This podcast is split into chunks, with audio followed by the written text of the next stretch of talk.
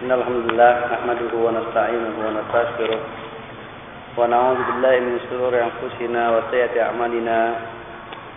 من يهده الله فلا مضل له ومن يضلل فلا هادي له. أشهد أن لا إله إلا الله وحده لا شريك له. وأشهد أن محمدا عبده ورسوله. أما بعد. Ikhwafiddin asallallahu ayakum Kita lanjutkan kajian kita secara Hadis Arba'in An-Nawawiyah. Kita masuki hadis ke-20 Wan Was bin Sam'an radhlan qal qala Rasulullah sallallahu alaihi wasallam al birru husnul khuluq wal ismu mahaka fi nafsik wa kar wa karafta ayyusalli alayya an-nas. Muslim. Wan nawabi بن معبد رضي الله عنه قال أتيت النبي صلى الله عليه وسلم فقال جئت تسأل عن البر قلت نعم قال استفتح قلبك البر ما اطمأنت إليه النفس واطمأن إليه القلب والاسم ما هاك في في النفس وتردد في الصدر wa in aftakan nasu ma aftauka. Haditsun al-imamain Ahmad ibn Hanbal wa Darimi wa bi isnadin hasan. Hadis yang ke 27 dari Nuwas bin Sam'an Nawas bin Sam'an beliau berkata telah bersabda Rasulullah sallallahu alaihi wasallam albir adalah husnul khuluq adapun al-ism dosa adalah sesuatu yang membuat kamu ragu dalam jiwamu. Dan kamu tidak suka apabila manusia atau orang lain melihatmu. Hadis muslim. Dan dari Wabisah bin Ma'bad radhiyallahu anhu berkata Aku mendatangi Nabi Shallallahu Alaihi Wasallam kemudian Nabi bersabda, Engkau datang untuk bertanya tentang bir, maka aku menjawab iya. Maka beliau bersabda, mintalah fatwa kepada hatimu. Karena bir itu adalah kebajikan itu adalah sesuatu yang membuat jiwa itu tenang dan membuat hati itu merasa tentram. Sementara yang namanya dosa itu sesuatu yang membuat jiwa itu ragu dan dada itu ya, bimbang. Meskipun manusia berfatwa kepada apa yang mereka fatwakan. Hadis Hasan. Telah kami riwayatkan hadis tersebut dalam dua musnad yaitu musnad dua imam yaitu Imam Ahmad dan Imam Darimi dengan sanad yang hasan. Ikhwafidin wa yakum dalam hadis ini terkait dengan albir dan husnul khuluq.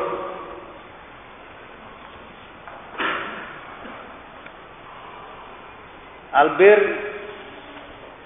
adalah kebajikan. Semua yang disyariatkan oleh Allah Subhanahu wa taala. seperti tersebut dalam firman Allah taala wa ta'awanu 'alal birri wat taqwa. Al-Maidah ayat 2. Kalau asal katanya albir itu ya sesuatu suatu kalimat yang menunjukkan banyaknya kebaikan. Adapun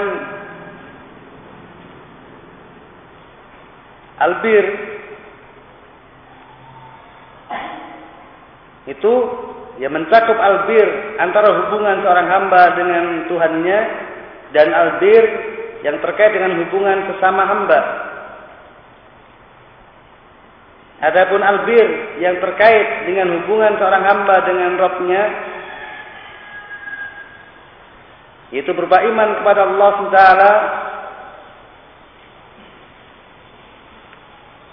dan melaksanakan perintah dan menjauhi larangan. Allah SWT itu albir terkait dengan Allah SWT seperti tersebut dalam firman Allah Taala Al-Baqarah ayat 177. Adapun albir yang terkait sesama makhluk, sesama hamba, itulah yang disebut husnul khuluq. Maka di sini Nabi SAW albir husnul khuluq. Yang husnul khuluq, akhlak yang baik kepada sesama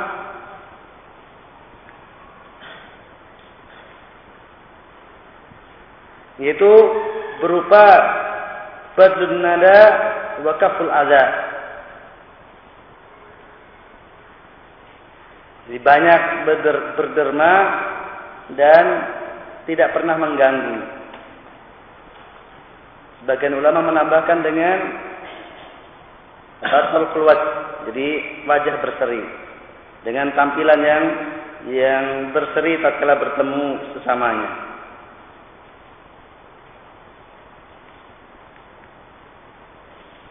Itulah husnul khuluq kepada sesama. Walaupun sesungguhnya husnul khuluq juga sebagaimana bir terbagi dua, ya, husnul khuluq kepada Allah dan husnul khuluq kepada sesama hamba. Maka husnul khuluq kepada Allah ya sama maknanya dengan albir kepada Allah. Albir terkait dengan Allah Taala. Yaitu beriman kepadanya, melakukan perintah dan menjauhi larangan.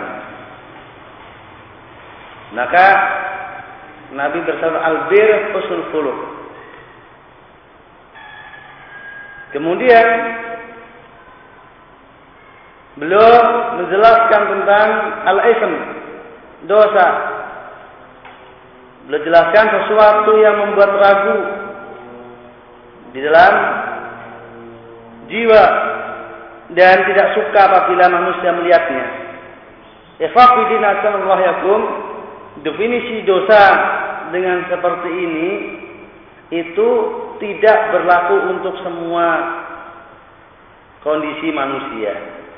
Ini hanya bagi mereka yang bersih hatinya. Yang baik agamanya, bersih hatinya. Yang berlaku hukum dosa itu kalau di dalam dada atau dalam jiwa itu bah, ragu untuk melakukannya dan tidak suka orang melihatnya. Adapun orang-orang yang kotor hatinya, kotor jiwanya, maka tidak berlaku.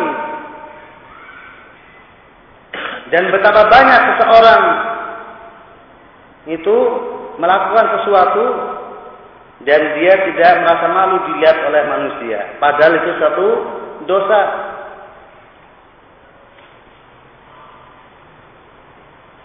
Dan betapa banyak orang tidak ragu-ragu untuk melakukannya padahal itu dosa. Kan prinsipnya, oh, saya kan saya tidak ragu ini. Maka bukan dosa. Kalau ragu baru dosa. Saya tidak merasa bimbang untuk melakukan. Ya ini khusus. Jadi hukum ini khusus bagi yang mereka bersih hatinya. Dan kalau dilihat, ini adalah Rasulullah bersabda kepada orang tertentu. Walis memaha kafi nafsik. Yaitu kepada bisa dilihat di antaranya adalah hadis berikutnya. Itu wabisah bin Ma'bad, seorang sahabat Nabi sallallahu. Rasul tahu bagaimana keadaan sahabat tersebut. Dari kebersihannya dan semangatnya untuk beramal karena Allah taala semata. Betul-betul ingin baik agamanya, bersih. Sehingga Rasulullah dengan tegas mengatakan, "Istafti qalbah." Minta fatwa kepada hati ini. Jadi ini sama dengan sebelumnya ya, khusus bagi mereka yang bersih hatinya. Dan untuk wabisa ini sudah ditazkiyah oleh Nabi SAW tatkala dipersilakan untuk minta fatwa kepada hatinya. Tatkala kemudian hatinya tenang, tentram untuk melakukan, berarti itu bukan dosa. Tapi kalau kemudian hatinya tidak tentram, kok gelisah melakukan sesuatu tersebut, maka itu bukti itu dosa. Tapi ingat, ini khusus bagi mereka yang bersih hatinya. Dan hadis ini bukan dalil bagi orang-orang sufiyah untuk sedikit-sedikit istafsih qalbah.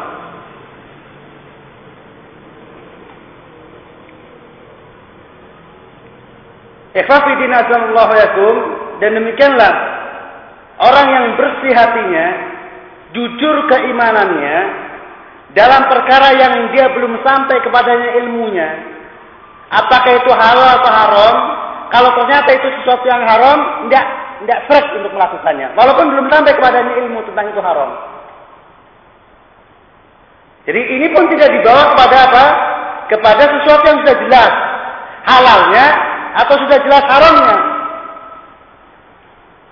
Kalau sudah jelas haramnya, walaupun hati tentram untuk melaksanakannya, ya tetap saja itu dosa. Walaupun jelas halalnya, kalau hati merasa ragu untuk melaksanakannya, ya tidak mengapa dilaksanakan. Maka saya selalu saya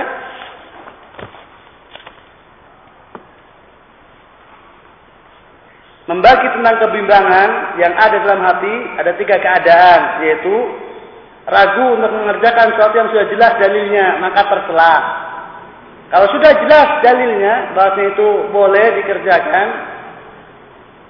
maka ragu untuk mengerjakannya takut dosa itu tercela karena itu jelas dalilnya.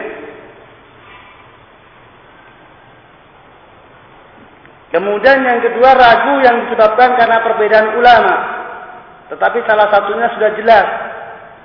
Jika ragu untuk mengerjakan yang sudah jelas tersebut maka tercela juga. Permasalahan tersebut memang diperselisihkan halal dan haramnya. Tapi baginya jelas mana yang lebih benar dari dua pendapat tersebut. Maka ragu untuk melakukan sesuatu yang sudah jelas, walaupun itu perkara yang diperselisihkan, ini juga tercela. Kemudian yang ketiga ragu yang disebabkan karena perbedaan ulama dan sulit untuk menentukan yang lebih benar. Maka jika meninggalkan amal yang disebabkan karena ragu seperti ini, maka tidak tercela.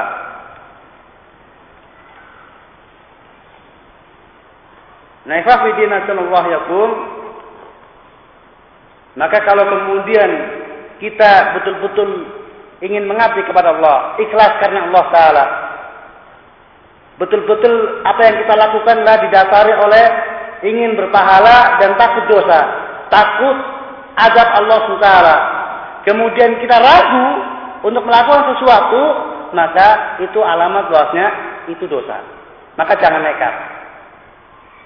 Jadi kita belum tahu hukum ini. Hukum ini kita belum tahu apakah boleh dikerjakan atau tidak. Dan kita ingin bertakwa kepada Allah Taala. Ingin menjadi hamba Allah yang benar. Kemudian tatkala mau melakukan, kemudian muncul keraguan dalam jiwa kita. Maka itu alamat bahwa itu dosa. Maka jangan dikerjakan. Sementara kita ragu untuk mengerjakannya. Maka kalau kemudian sesuatu yang kita ragu untuk mengerjakannya, yang keraguan tersebut didasari karena keinginan takwa kita kepada Allah Ta'ala dan belum jelas hukumnya. Namun kemudian manusia mematwakan kepada kita fatwa halalnya, tapi tetap nggak seret, tetap nggak seret untuk mengerjakan, maka ya jangan nekat untuk mengerjakannya. Terbukti Nabi bersabda, wa in aftakan nas wa aftauka. Jadi walaupun manusia memfatwakan bolehnya namun kemudian tetap tidak tentram di hati maka jangan dikerjakan. Jangan kemudian apa yang penting kan ada fatwa bolehnya. Tidak demikian. Kebersihan hati walaupun ada fatwa bolehnya kalau hati bersih dan itu merupakan dosa mesti akan membuat akan tidak seret untuk mengerjakannya. Dan fatwa bisa salah fatwa itu bisa salah dan bisa keliru. Maka keliru kalau kemudian seseorang sesungguhnya dia ragu terhadap sesuatu atau kemudian dia ingin melakukan sesuatu yang dia pun sudah tahu ini dosa. Cuma karena dia ingin melakukan sesuatu tersebut, maka kemudian dia meminta fatwa. Dan tentunya karena sudah ada kecenderungan, maka di dalam menanyakan fatwanya, meminta fatwa dia gambarkan dengan demikian demikian demikian. Oh, tidak boleh, tapi begini loh. Oh, kalau begitu boleh. Nah, saya sudah dapat fatwa bolehnya. Kemudian diamalkan. Padahal artinya tetap saja tidak tidak bisa serak.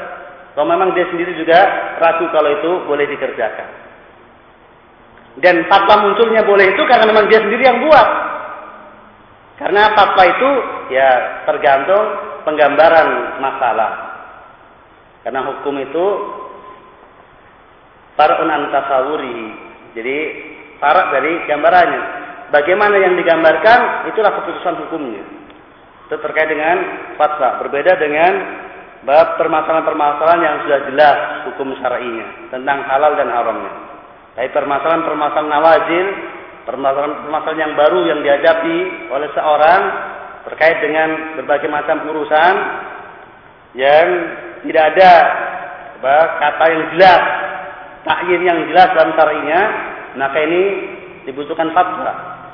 Maka kalau kemudian sementara hati ragu untuk mengerjakannya, maka tinggalkan sebagaimana dalam hadis da ma yaribu ila ma la. Tinggalkan sesuatu yang membuat kamu ragu kepada yang sesuatu yang tidak membuat kamu ragu.